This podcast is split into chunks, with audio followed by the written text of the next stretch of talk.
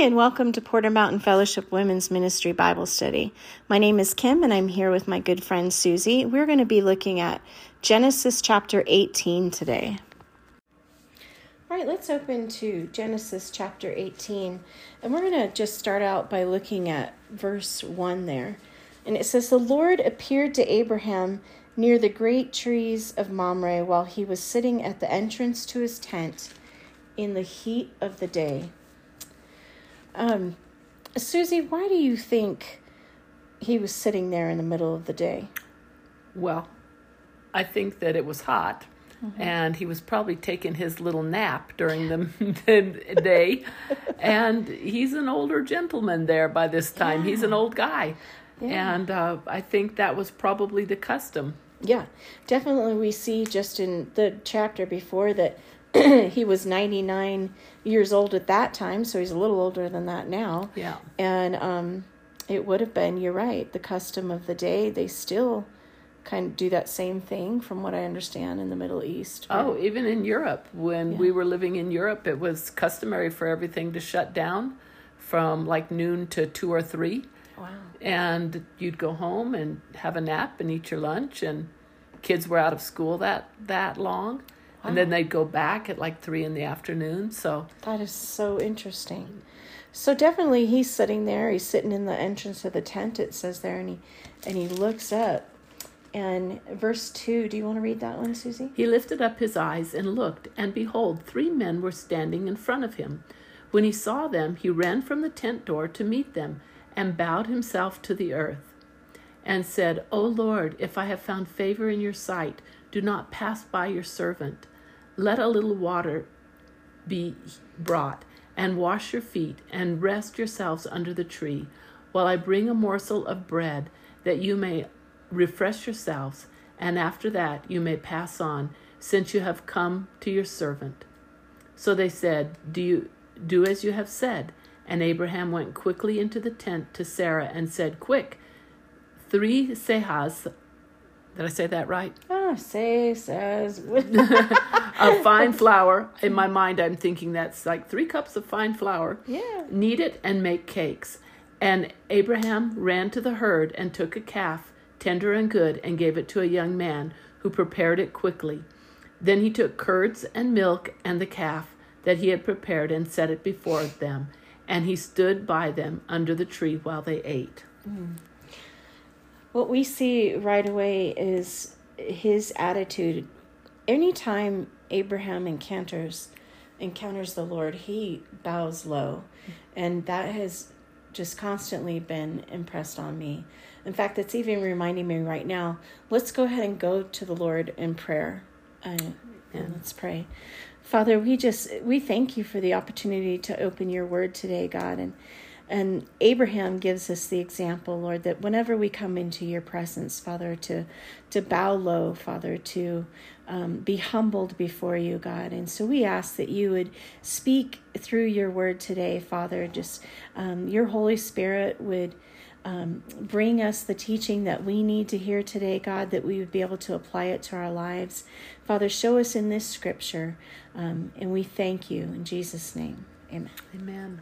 So, again he he he bows low. It would have been the custom of the day that if if you saw a stranger that you would take care of them. Um, and so hospitality was a huge part of their culture. Mm-hmm. um, it would do me a kindness to allow me to serve you would have been like it was not just a it was a duty but it was a virtue. It was something that abraham really learned um, probably from those before him, and he taught it um, to those behind him. That a stranger, though in the land, could expect hospitality for three days and protection. And Susie, you have a funny story about that. My mother in law used to always say when you go to someone's house to visit that if you stay more than three days, you start to smell like old fish and so you only stay with someone for three days. And i said she must have been hebrew because because she knew this custom that you could expect hospitality for three days. And i think it was even more than hospitality. It was protection. Yes. Um, when i think about um, the story of Sodom and Gomorrah, which we'll get to down the road, Yep. um, that those angels, when they came to the door, they it was expected that they would be protected, and so it was it was um, more than hospitality that they would give. Yeah. Something uh, uh, in that same story um, with Rahab was she recognized these were men of God. Mm-hmm. And we see in the word, in the Hebrew word, the Adonai, my Lord, shows that Abraham may have recognized that one of these gentlemen was more than just a stranger. And so that maybe he recognized that he was God. So there's some indication there then that it, they were definitely more than men and he recognized that. Well, don't you hope that if we were ever approached by the Lord God, that we would recognize Him? His Spirit that is dwelling in us would recognize that. Yeah. And I think that that's where Abraham was too. He was uh, chosen by God, he was um, close to God. Yeah. The the phrase bowed himself is the Hebrew word shakah or I really don't know how to pronounce the Hebrew word, but the it but it does mean worship. And so again, and that came from Henry Morris. That again, it shows that he probably recognized him as more than a man, more than a stranger. That this was the Lord Himself. And so it goes on to talk about, you know, the Lord has come to Abraham in different ways throughout Scripture here, um, much the same way God reveals Himself to us in different ways. What ways has the Lord encountered you, Susie? Well, I've I was thinking about this yesterday and just kind of wrote some of these things out. Um, definitely, I, I know I think other people this happens to them, but I will hear like this quiet voice in my head, and I don't want to make it sound like I'm hearing voices because, of course, anything I hear would line up with what Scripture says, you know, and it's and so I, I always verify through the word of God if this would be what God would say. Um, and of course, his word, I think, is the primary way that the Lord speaks to us today through other people. Um, you know, I, I really believe that if someone says to me, you know, I really believe the Lord is saying this to you, Susie, it's a confirmation of what the Lord has been saying to me. I don't think that necessarily that God is going to tell Kim something about Susie before he tells Susie that something. you know, so I think others through songs, when I am singing or I'm listening to songs, um, I can really feel the Lord's presence at that time. And I can um, hear him speaking to me during that time, during worship songs, especially if we're singing songs that are his word and we're singing them in worship. Those are some of the ways that I Yeah. That I hear from the Lord. One of the ways you mentioned too um, is you have to know the word in order to recognize It's true. it's coming from the Lord. Recently, I was just speaking with a family member. Social media has so much. I mean, you're getting everything at an access level that you and I growing up never had. And so you can just be saturated in that world of one video after another. And if you don't know the Word of God and you have no rod from which to measure the things that you're hearing, you can easily be deceived.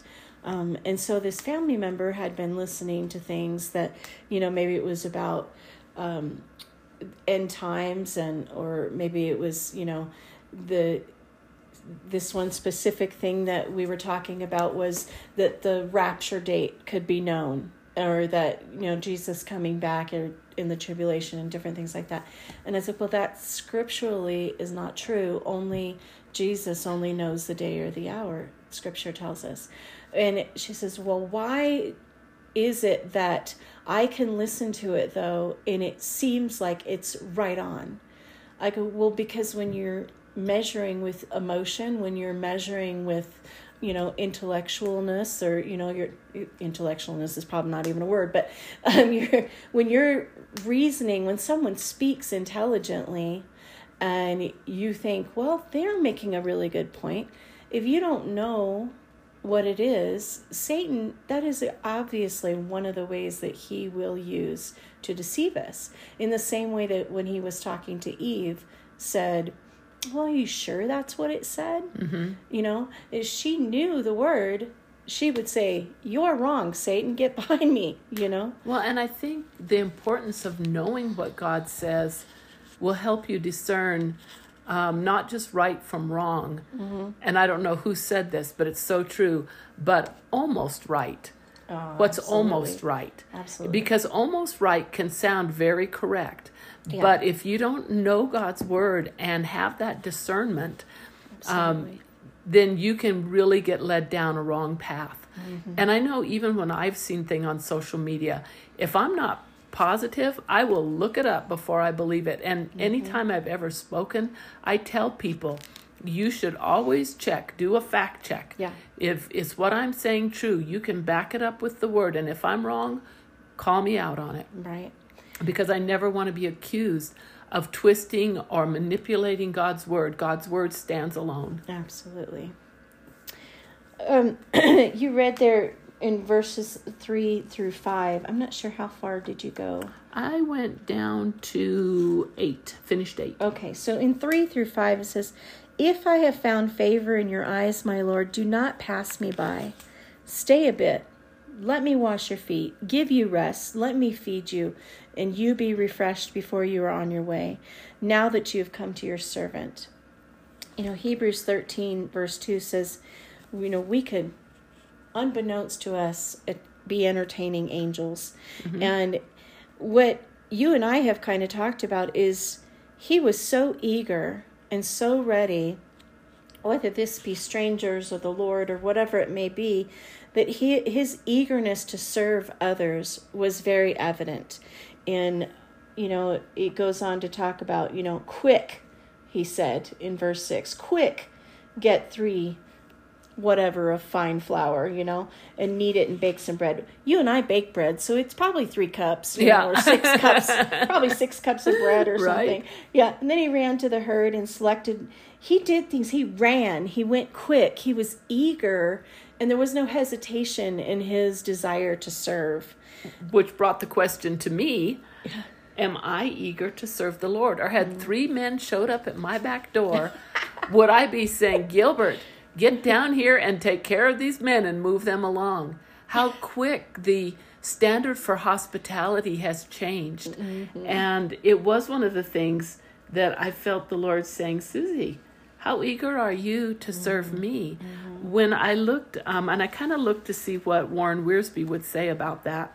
And he, his, he said, when we serve ourselves, the ministry fails. Mm. Um, it is when we serve the Lord that it gives lasting fruit. And I think if we could get it in our mind, have our mindset be that when we are serving others, we are serving the Lord and mm-hmm. do it unto the Lord, Amen. not unto me. Yeah. Um, it will fail if it's unto me, but if I'm doing something unto the Lord, there'll be lasting fruit that comes from that. Yeah, and we talked a little bit too about like you know, we've known when the Lord has been moving in a situation or a conversation or something. Sometimes we clearly get a Susie or Kim, I want you to do this, mm-hmm. you know, mm-hmm. but other times there's dread that sits mm-hmm. in and eyes roll and uh, you know you're hiding behind the couch when someone's at the door you know whatever it may be um, and so how do we we talked about how do we keep that eagerness mm-hmm. and um, i think that it is that desire to be in God's presence daily and saying, Here I am, Lord. And that is a mindset, it is a discipline that we need to do that I think that we get out of the habit of. And because I think that it gets real easy for us to just kind of let one day roll into the next and we're just tackling the to-do list you yeah. know yeah. and um one lady i was listening to today um in a podcast, she was saying, you know, she loves studying to gain, not to gain knowledge. I mean, obviously, we're to grow in the knowledge of grace, right? Grow, grow in our knowledge and in, and in grace. Um, but she says she doesn't love studying the word to gain knowledge, but to better know the God that is revealed to us in the Bible. Mm-hmm. And I think the closer that we get to God, the more our heart aligns with His heart, and so that we are more eager to serve others. Um, and maybe we can catch that that eagerness, that joy that God could give us to say, "Hey, truly, what can I do for you today, God?" Yeah. Yeah, and you know, the other thing we kind of talked about was just always being able to replicate that. Mm-hmm. And you're right. If we wake up in the morning and say, Here I am, Lord, mm-hmm. and then walk in that, I wonder if, like, they had as many distractions as they were sitting in a tent in the middle of the desert. I wonder if they had as many distractions as we have now. I feel like the distractions in our world now can so easily draw us away. And we can say to ourselves, well, it's not a bad thing we're doing. you know, I'm learning this new thing. That's a good thing. But do I put that much time and effort into the things that the Lord might be calling me to mm. do? Mm. I really hate surprises. It's not so, you know, someone showing up at the door and you know, it's frustrating or whatever it may be. But I think, you know, you say how many distractions are. Well, if you're sitting in a tent in the middle of the day and you're looking out and you can see far away, you have a lot of time to think about what you think about those strangers coming. Yeah. yeah you have a lot of time to get yourself together. Here they're going to get it together, you really got yourself worked up. So you maybe God gives us a little time. That's know? right to pull ourselves together. Well, and the other verse that came to mind was in Colossians, mm-hmm. um, and it says, "Whatever you do, do it heartily mm-hmm. as unto the Lord, and mm-hmm. not to men." And again, you know, the Lord just telling us the things that we do don't do it for our glory. Don't do it in a self sacrificing, oh, woe is me, aren't I yeah. the good Christian yeah. today? But do it with joy yep. um, for the Lord because that will bring forth the fruit that will last forever. Mm-hmm. Mm-hmm. And again, we just see his eagerness isn't just serving, it, it's pleasing the Lord. Mm-hmm. And um, so let's go ahead and, and move on verses starting nine? verse 9 yeah where is your wife sarah? they asked him. There in the tent he said. And the lord said i will surely return to you about this time next year and sarah your wife will have a son. And we'll just, we'll just stop there for a second. You know it has been what 25 years about you know and here she has been Abraham and her have been told that they're going to have a child that he would be the father of a multitude and you know as many as the stars and the sand and and they still you know had taken things into their own hands and of course through Ishmael, right? Which we do that uh, through and and through Hagar. I mean, and they have Ishmael, and God says, "Well, that that wasn't the plan that I had for you." There's a couple of things that I see in that. Um, but let's first start with, you know, he is now giving them a specific time, right? But after 25 years, are yeah. you? I, I, probably would be thinking, really? like I've been waiting and waiting. Yeah. Has the excitement waned? You know, maybe at first when the Lord said it, I was so excited. Yeah. You know, I'm going to have a baby and now 25 years later have passed and you know maybe that excitement is past you know now i'm what would she be in her 70s or oh, 80s no she's like 90 okay and then i would be thinking really lord? Yeah. Um, so I think she was thinking, "Really, Lord?" because you know, you people, you hear people say, you know, when I feel like God's just being silent, you know, and I'm thinking, well, that's a really long time of thinking. Yeah. Uh, maybe you know, and, and yet, so here they are, and he says, "Here's a specific time now." And Sarah was listening at the entrance to the tent which was behind him. And Abraham and Sarah were already old and well advanced in years. Sarah was past the, cha- the age of childbearing. So Sarah laughed to herself as she thought, After I am worn out and my master is old, will I now have this pleasure? And uh, what what do you think about that? What her laughing right there? Yeah, I can see it. I mean, I don't think it was a laugh of joy. Mm-hmm. I think that was a laugh of um, probably right sarcasm. You know, I I don't. Um, I think, like I said, she probably waited and And I can't even imagine trying to raise a baby, let alone carry it around when I'm in my 90s. You know, that that would have been difficult. Well, I think we have an indication here that Sarah is not recognized. First she's behind the tent. And Sarah is not recognizing that this is something more than three strangers that have come. Right. Up. And um, and it says she laughs within herself. So it's not even out out loud. It's not an audible laugh. And we see right here in 13, then the Lord said to Abraham, Why did Sarah laugh and say, Will I really have a child now that I am old? You got to imagine she probably turned white as a ghost, oh, right? Oh, yeah. Her jaw dropped. Oh, like, yeah. this is definitely no stranger. Yeah.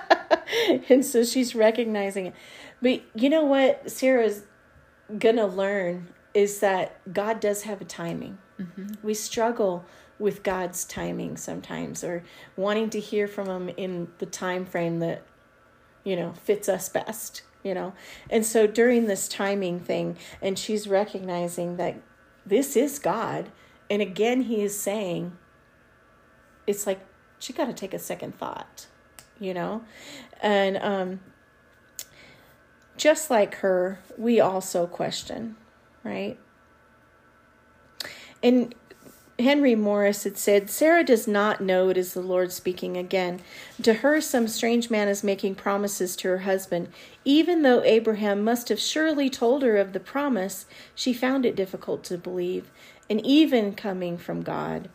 So, laughing because of her age, because even in her younger years, she was unable to conceive.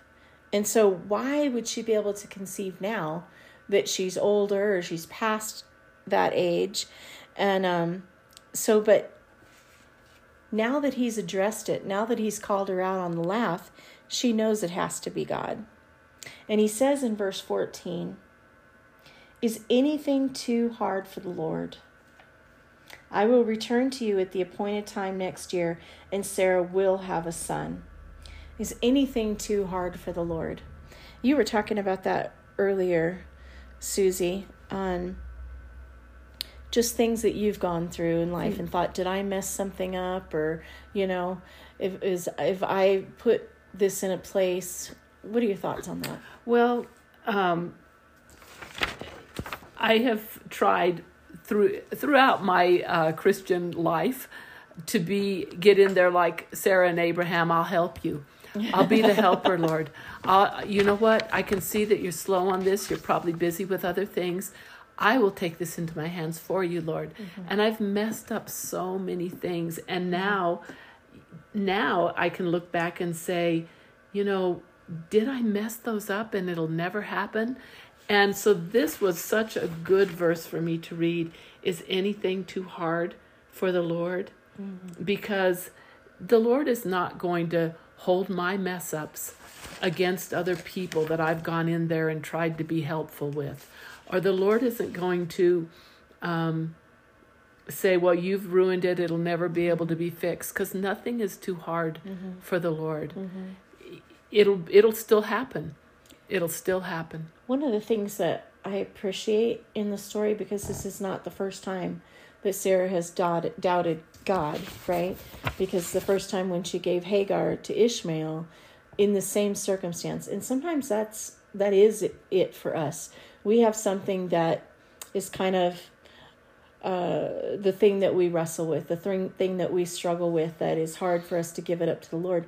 And obviously, childbirth at that time, um, it, it was a blight on her. She was Oh, it's a big deal. it was a big deal for her not to have a child for her and then to have her husband be told by god he would be the father of a multitude and you can't You can't even have one. yeah you can't conceive and um, so she takes it into her own hands with hagar and ishmael but what i love about that is again and and you and i were talking about this earlier is there are things that we've done we felt like we've messed it up you know Sarah could certainly look in that situation and think, I've messed it up. But God still had um, grace in that situation. You can say, well, that's your problem now. You know, Yeah. he didn't leave them where they were in all of that. He still had a plan for them. Well, and just because Sarah got in there and messed it up didn't change God's plan. Absolutely. You know, God and still so had a plan. This is what I came to when I was reading this is that just because I've messed things up, it still doesn't change God's plan. Yeah. Yeah. He knew. He foreknew that we would mess up the plan. he had the workaround already. Yeah. Um, but no, he uses all of it for his good, Yeah. tells us in Scripture. Um, the Life Application Bible says, This question, is, it, is anything too hard for the Lord, reveals much about God. Make it a habit to insert your specific needs into the question Is this day in my life too hard for the Lord? Is this habit I'm trying to break too hard for Him? Is the communication problem I'm having too hard for Him? Asking the question this way reminds you that God is personally involved in your life and nudges you to ask for His power to help you. The adjective hard is the same as wonderful, the same word describing the coming of the Messiah in Isaiah 9 6. And again, that was according to Henry Morris. Mm-hmm. But verse 15, you want to read that one, Susie? Yes, hold on, let me find it. But Sarah denied it, saying, I didn't laugh, for she was afraid. And he said, No, you did laugh. Well, certainly I've been called on things by God. I don't know if you have. Oh, never. Actually, I think one of the questions you've asked is um, Is there anything um, that, what did you say here? Um, has God revealed an ugliness in your heart and made you look at it? And my my answer is yes, daily. Yes. Yes, daily. And I Yeah. praise God for it. I never want to carry that around. I want to be called out on it every time. I Yeah. I don't ever want to hold things that are dis that are just not pleasing to my Lord. Mm-hmm. And so I am thankful that he shows me that Mm. and it happens daily, Me too. hourly, minutely. right?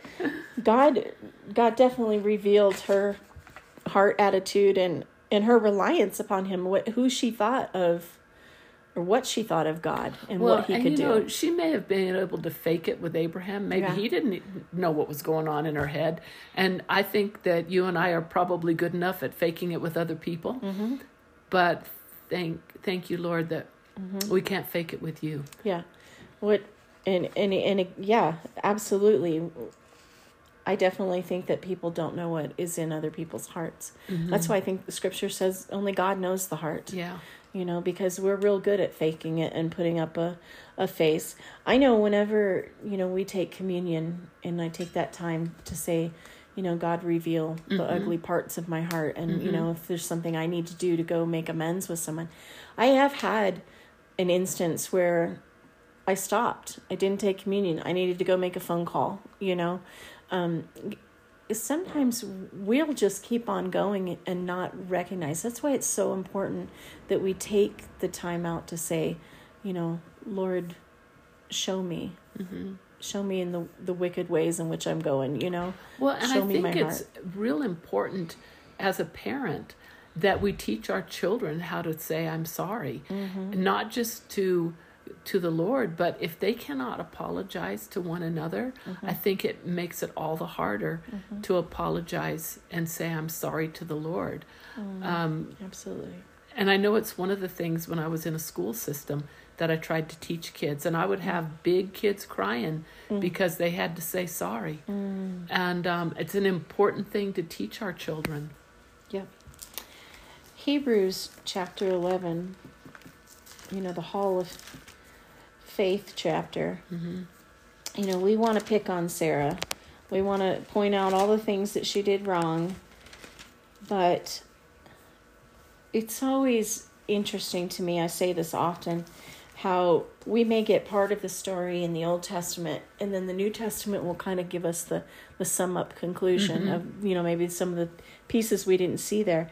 And so, although we see her mess up, 11 11 of Hebrews says, By faith, Abraham, even though he was past age, and Sarah herself was barren, was enabled to become a father because he considered him faithful who had made the promise. And so from this one man, and he as good as dead, came descendants as numerous as the stars in the sky, and as countless as the sand on the seashore. You know, by faith, even Sarah, who was past childbearing age, right? She was able, enabled to bear children because she considered him faithful who had made the promise. And when I think of those times that I've not been able to, you know, it hasn't been easy to trust God in something. Mm-hmm. You know, Sarah and Abraham definitely got to a place that they could trust God mm-hmm. and and see the fruit of that come, you know, 9 months later or 10 months later whatever it is. But um he had to enable them. So this was if you think about their age, 99, 90 years, you know, they're up there. Um 100 years old. They're not even Sarah wouldn't have even had the the strength in her body to carry that child. You know, he had to do a miracle mm-hmm. in her, not only to, you know, in both of them, to revive them and give them the ability to reproduce, but her to be able to physically handle childbirth mm-hmm. and not die in childbirth, mm-hmm. you know, and and get there there was such a supernatural thing that happened there in God giving strength in that. And you know, God does the impossible. And when we think about that that he could do something as crazy and miraculous as renewing somebody's body. What are your thoughts on that? Yeah, I, it is. And I'd never really thought about it until we started doing this study. And she really physically was unable to have a child mm-hmm. at this point, which to me all the more shows that God's hand was on it. And maybe he was waiting until that time to say this really is the hand of God. Yeah. Where if she had been in her 20s or 30s, you know, they could have said, yeah, this is us. We did it. We made a baby. God's going to use it. But there is no doubt at this point, mm-hmm. you know, that this is God's hand moving. Yeah. And I'm sure not just for the two of them, but for all those around. Can you imagine what all those servants were thinking when Sarah had a baby? Oh, yeah. I mean, you know, they had to have known it was the hand of God. Yeah. I think was it in Peter? I can't remember. It was that we had talked about in previous chapters. Her womb was like a tomb. Yeah. Right. And then in, in, here again in eleven twelve of Hebrews it says that he's as good as dead. So yeah, there, it was a miracle. Yeah. It was an absolute miracle, and so he wanted them to to know because he's about to go into a whole lot of I I I. Um, they he wanted them to absolutely know that he was the one that did this. Yes. He was holding to his promise. Yes. And it wasn't anything that they did or anything they could have possibly done on their own. No. Yeah. And um let's see. I'm going to turn back here to Genesis 18 again.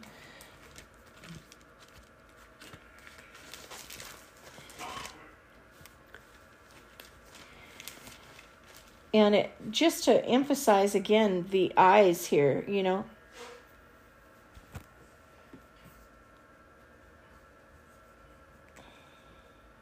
Oh it's not in this one. I i apologize.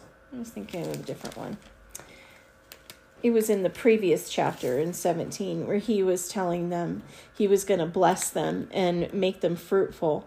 And he just kept saying, you know, verse 20 of 17, I have heard you, I will bless, I will make fruit. And that was in reference to Ishmael. I'm sorry, let me just back up a little bit. Verses 15 and 16 I will bless her, I will give her a son, I will make her mother of nations. So God continually, um, when we were looking at 17, he was like, here's my part. You know, this is what I'm going to do. Your part is, you know, this over here. We're just to obey. We're just yes, to follow. To obey. Right. To stand. Yeah, to stand. So um, it is a great lesson for us that God we can do all things through Christ who strengthens us. Philippians 4:13. He gives us the strength when we feel what is overwhelming and absolutely impossible. Mm-hmm. Yeah. Um it scripture kind of takes a little turn here in this in these next verses, wouldn't you say? Yes. Yeah. Um, do you want to read some of that? Yeah, let me read, starting in verse, um, I think it's 19, isn't it? Uh, verse 16. 16. Um, then the men set out from there, and they looked down towards Sodom. And Abraham went with them to set them on their way. The Lord said, Shall I hide from Abraham what I am about to do, seeing that Abraham shall surely become a great and mighty nation, and all the nations of the earth shall be blessed by him? For I have chosen him that he may command his children and his household after him to keep the way of the Lord by doing righteousness and justice, so that the Lord may bring to Abraham what he has promised him. Then the Lord said, Because the great outcry against Sodom and Gomorrah is great, I'm sorry, because the outcry against Sodom and Gomorrah is great, and their sin is very grave, I will go down to see whether they have done whether they have done altogether according to the outcry that has come to me, and if not, I will know. So it looks like the three of them, the three men and Abraham, um, were walking, and God is going to say, "Well, I'm going to share with Abraham um, what's what we're going this direction for, and because he is going to have um, a great and mighty nation will come from him." Mm-hmm. Uh, I really like, and it's a good reminder too in verse 19 there. Um, he had chosen Abraham so that he will direct his children and his household after him to keep the way of the Lord by doing what is right and just, so that the Lord will bring about for Abraham what he had promised him. He trusted that he could give all of this to Abraham and Abraham would do right with it. In other words, he was going to pass down the word from generation to generation. He was going to tell others about him and make sure they knew him. In Sunday school this last week, we were talking about the importance of sharing with the next generation. And I'm asking these little itty bitties and, you know, little Zelly, she's three years old, you know, is it important that you share about Jesus with your babies and your grandbabies? Oh, yes. you know, um, but that's the heart attitude um, that he saw and could trust in Abraham. Well, and I like it in the, I was reading in the English Standard Version, which I don't know how I got flipped over there because mm-hmm. I like to read things in the New Living Translation.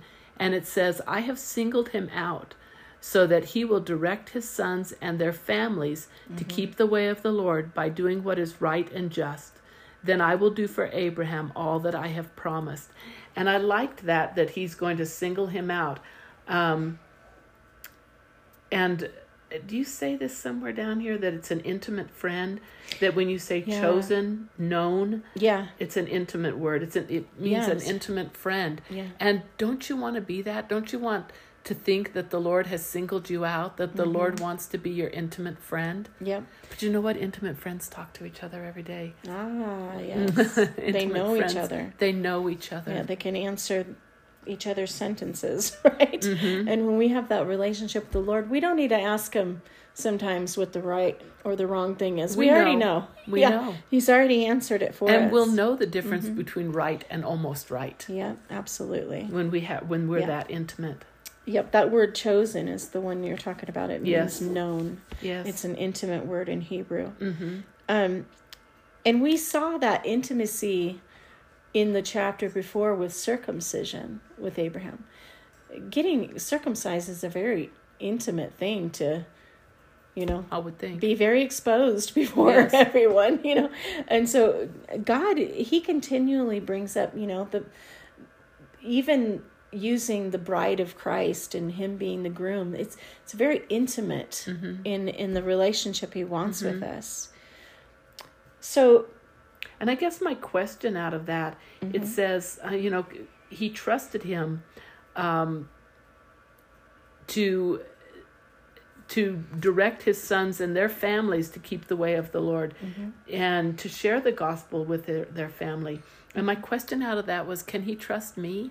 Mm-hmm. Can he trust me to do this? I think in my early years, it was so clumsily done, you know. And I'm like, Lord, why couldn't I have had kids now that I'm 60? Yes. I'd have been such a smarter parent, Lord. Now I was such a dumb parent Yes. when I was in my 20s. So I was 19 when I had Oh, Joseph, so you know, true. and so I just am like, this is one of those things where, Lord, you will not hold my mess ups against Mm. me. Yes. And I, and I actually just recently have just been wrestling with that because just like you said, as you get older and you see more clearly um, things that you should have done or could have done, you know, Yeah. and, and oh man, I wasted that time or, you know, I wasted so many years. yeah. And it's like, and now I feel like I'm trying, I'm swimming against the current trying to catch up for the things I didn't do, you know? Oh, amen. I'm right there with you. I am right there with you. And like lord give me the opportunities with my grandchildren and still my children now Yes. you know that never ends but um but it, i certainly do think lord oh man i i try to encourage my kids you know and i feel like we're kind of all in that same i don't know you're in your 20s and 30s you're just kind of so distracted Yeah. you know that maybe we don't have those same distractions when we don't see older the, such the importance. yeah the importance of all the things and you know uh, anyway uh, so i definitely relate to that as well Mm-hmm. and speaking of kids remember you know lot who we're about to talk about here um, or maybe he's not specifically mentioned but it is who abraham is worried about that is in sodom and gomorrah. Remember lot was his nephew because abraham's brother had died and So really, almost like an adopted son. like an adopted son he took him in yeah. And so he's kind of taken him around everywhere with him and you know they went different ways and and whatnot and um, just to not go into that story for a long period of time but lot wound up in sodom and of his own choosing. of his own choosing and not and you know he had gotten there a little bit at a time Yeah. you know and that's kind of the way sin goes you know he was facing that direction and then he was a little closer and then he was a closer and now he's you know at the gate you know is a politician or or some sort of a um, official in that area. And so he's really gotten involved. And god comes to tell him the plan. And starting there in verse 20 and it says and the lord said the outcry against sodom and gomorrah is so great and their sin is so grievous that i will go down and see if what they have done is as bad as the outcry that has reached me. If not i will know and the men turned away and went towards sodom but abraham remained standing before the lord and abraham approached him and said will you sweep away the righteous with the wicked what if there are fifty righteous people in the city? Will you really sweep it away and not spare the place for the sake of the fifty righteous people in it? Far be it from you to do such a thing, to kill the righteous with the wicked, treating the righteous and the wicked alike. Far be it from you. Will not the judge of all the earth do right? And the Lord said, If I find fifty righteous people in the city of Sodom, I will spare the whole place for their sake. And Abraham spoke up again, Now that I have been so bold as to speak to the Lord, though I am nothing but dust and ashes, what if the number of the righteous is less, five less than fifty? Will you destroy the whole city because of five people? If I find forty five there, he said, I will not destroy it. And once again he spoke to him, What if only forty are found there? And he said, For the sake of forty, I will not do it. And he said, May the Lord not be angry, but let me speak. What if only thirty can be found there? And he answered, I will not do it if I find thirty there. And Abraham said, Now that I've been so bold as to speak to the Lord, what if only twenty can be found there? And he said, For the sake of twenty, I will not destroy it. And he said, May the Lord not be angry, but let me speak just once more. Would if only ten can be found there? And he answered, For the sake of ten, I will not destroy it. Suzie, I think, and, and commentators that, you know, we've read, I think that he was thinking Lot and his family. I think so too. Yeah. You know, and, and this was really intercessory prayer Yeah. He was praying, you know, God, if you could just spare them. we've talked about that often, like praying for our own children. Yes. You know, Lord, just, you know, whatever it takes that they would be saved. And so he is really interceding right here mm-hmm. for Lot. And so I think he kind of gets to the place where he gets down to 10 and and there are some people that say they thought that there could have been 10 in Lot's family and I've so, read that. Yeah, and so maybe he was just Lot kind his of wife. He had two daughters that were married, so their two husbands and then Yeah. two unmarried daughters. Yeah. And I don't know if he had a son or something, but I think it does end up coming up to about 10 people. Yeah, but in any any respect, whether it be ten or just that be kind of a roundabout number, it is it is the thought that I'm sure it was on his heart. yeah that it was on his heart that he would be worried about that. But he gets to this place where maybe he thinks, kind of like we do, you know, like well, I know that Lot was raised to know God, Mm-hmm. so I can pray that he's in a place that he would be spared Mm-hmm. you know and so he kind of gets a little peace from that or you know god's saying you know i won't if that's what it is and he, and he says when the lord had finished speaking with abraham he left and abraham returned home and one thing about prayer you know philippians tells us that whenever we're stressed out whenever we're worried if we go to God in prayer, He then brings the peace. Mm-hmm. And so he had just had a conversation with God about it. And so he was able to lay it at God's feet Mhm. and walk away Mhm. and go home. Mm-hmm. I, I definitely see that in there. You know,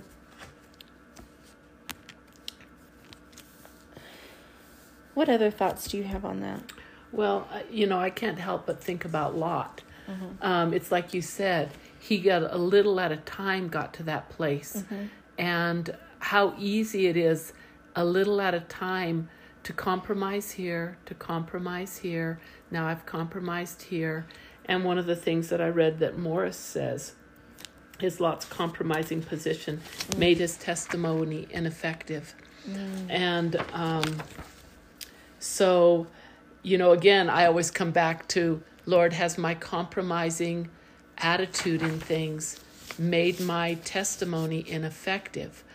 Um, i don't want to have a compromising testimony and yet lot kept compromising all the way i mean how many actually came out at the end we're going to find out but i don't think all 10 of them came out Right? you know i think Right. only maybe four of them came out Mm-hmm. and and of those four one of them turned around looking back Yep. you know so Yep. it, was it his compromising position on things that he really didn't bring his family along it's what i was thinking when I, I- was thinking about lot I have definitely, yeah, and we'll definitely get into more of that in the next chapter here. Um, but what we do see is Lot clearly is not maybe in the best place with the Lord, even if he does know him, right? And uh, maybe making some bad choices or maybe just not living for him. well what Because is we that can- what is that verse that talks about you know that you get into the you get into heaven with kind of the Mm-hmm. hellfire snapping at you or something i don't know what the verse is But. I don't know either, but it's funny. But we definitely, you know, we don't have to be doing bad to just not be. oh a- absolutely yeah. I, I, absolutely. I mean, when I talk about my testimony, I talk about Mm-hmm. I wasn't living a bad life. I was taking my kids to church Mm-hmm. and, you know, talking the talk, uh, dragging my heels on the walk, Mm-hmm. but not doing bad things in my life. definitely we you know just to you know spoiler alert to say that lot does get out right shows god's long long suffering and his patience for people Well, and I don't think he wants that for Mm-hmm. Any of his no of his children. he does not he's not you know, he doesn't want that for no it's not what when we think about hell, it's not what God wants for right his creation. right it is not his desire that any should perish scripture tells us Mm-hmm.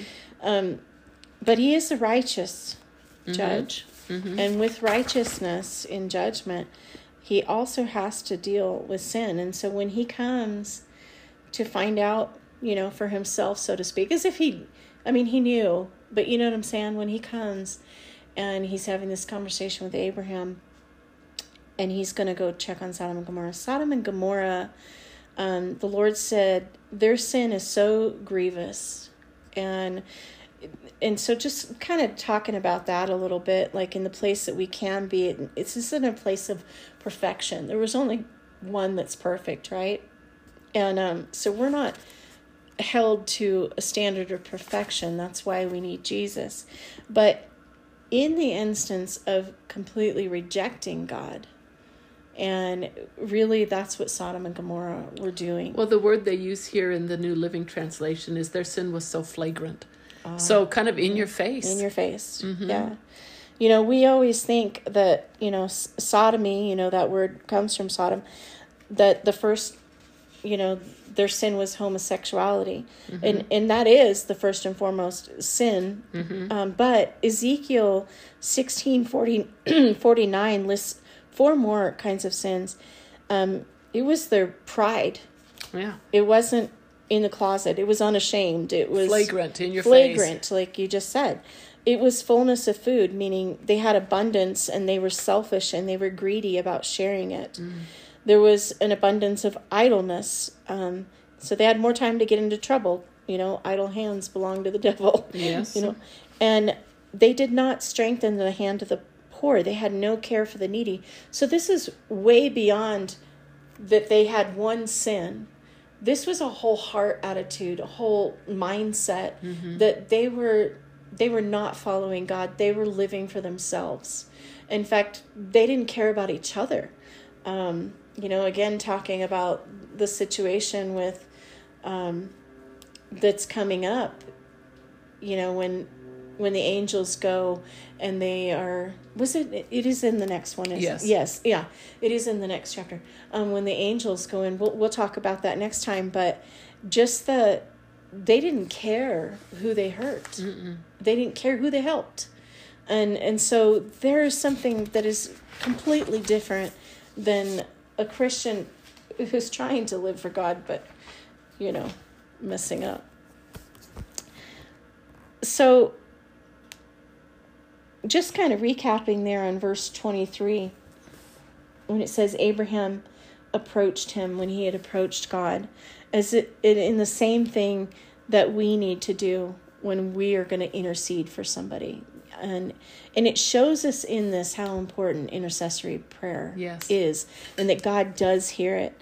Um, that Hebrew word there, when it says that he drew near to the Lord or he approached him, um, that Hebrew word means to come to argue a case, mm-hmm. but it also tells us he came very humbly yes. throughout that.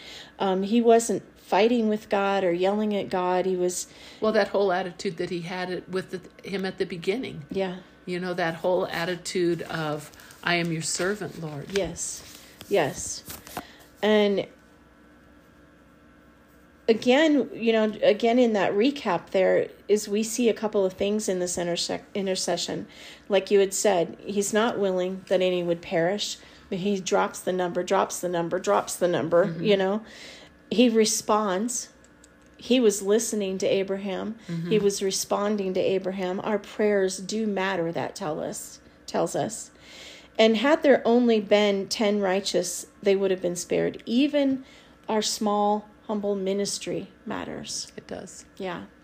You know, it's not about numbers. If you've got one person that God has in your life that you're talking to, you know, maybe you have dreams that you could be some great teacher or whatever, but you have one that God has brought into your house or mm-hmm. you know what I'm saying?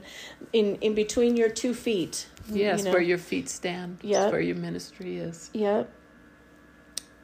Um, but one interesting note that you and I had talked about about um, this gives us another picture, kind of like with Noah and the ark, is that we see that he's going to remove the righteous before his wrath is poured out. Yes, and um, it, it's just interesting because it does it does kind of build a case with the pre-tribulation um, theory and again those are theories and and their thoughts, but it just is interesting to kind of look back at some of those things like this and say, you know what, I, I do think that God removes the righteous before he pours out judgment.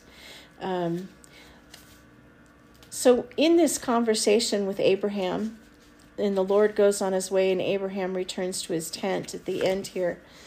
Abraham had not changed God's mind. That's not our job. Mm-mm. Our job isn't to try to change God's mind, but the rather the Lord showed him that he was just and merciful.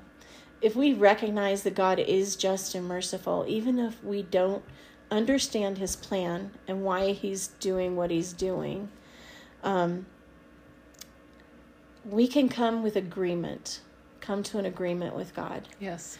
And, you know, in Abraham, he walked away from there clearly satisfied, clearly in a place of peace of, okay, God, I can give it to you. Yes. Yeah. Yes.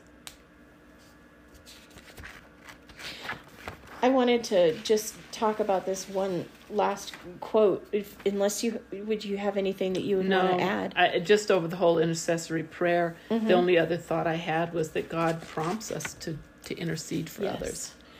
Yes, which brings us right into this quote from Charles Spurgeon. Because I don't know about you, Suzie, but I have had um, a couple of people in life tell me, don't pray for me. I don't believe in your God. I don't believe in prayer. or, Mm. You know, I, I don't I don't even want you to pray for me, you know. And um, I loved this quote. Charles Spurgeon said, If they, referring to lost sinners, will not hear you speak, they cannot prevent your praying. Do they jest at your exhortations or your prayers, right? They cannot disturb you at your prayers. Are they far away so that you cannot reach them? Your prayers can reach them. Mm-hmm. Have they declared that they will never listen to you again nor see your face? Never mind. God has a voice which they must hear. Speak to him, and he will make them feel. And though they now treat you despitefully, rendering evil for your good, follow them with your prayers, and never let them perish for lack of your supplications. Mm-hmm. I love that. Yeah. Keep praying. Yeah. Nothing can stop that. Well, um, yeah, that is that is very cool. Yeah, Encouraging. very encouraging. You want to close this in prayer? Father, I just thank you for your word. I thank you that we can draw near to you in in your word. Father, I just pray that the things that you've spoken today, Lord, that we take them to our heart, that we wake up in the morning and say, Here I am, Lord. Here I am. What would you have me do, Lord? That we eagerly look forward to serving you, Lord, in this day. Bring to mind those that you want us to intercede for, that anyone that we see, Lord, that you that needs that prayer, that we would be open to that. And we just pray in your powerful name, Lord, that we would be your servants, your humble servants, Lord. And we pray this in your name, Jesus. Amen. Amen.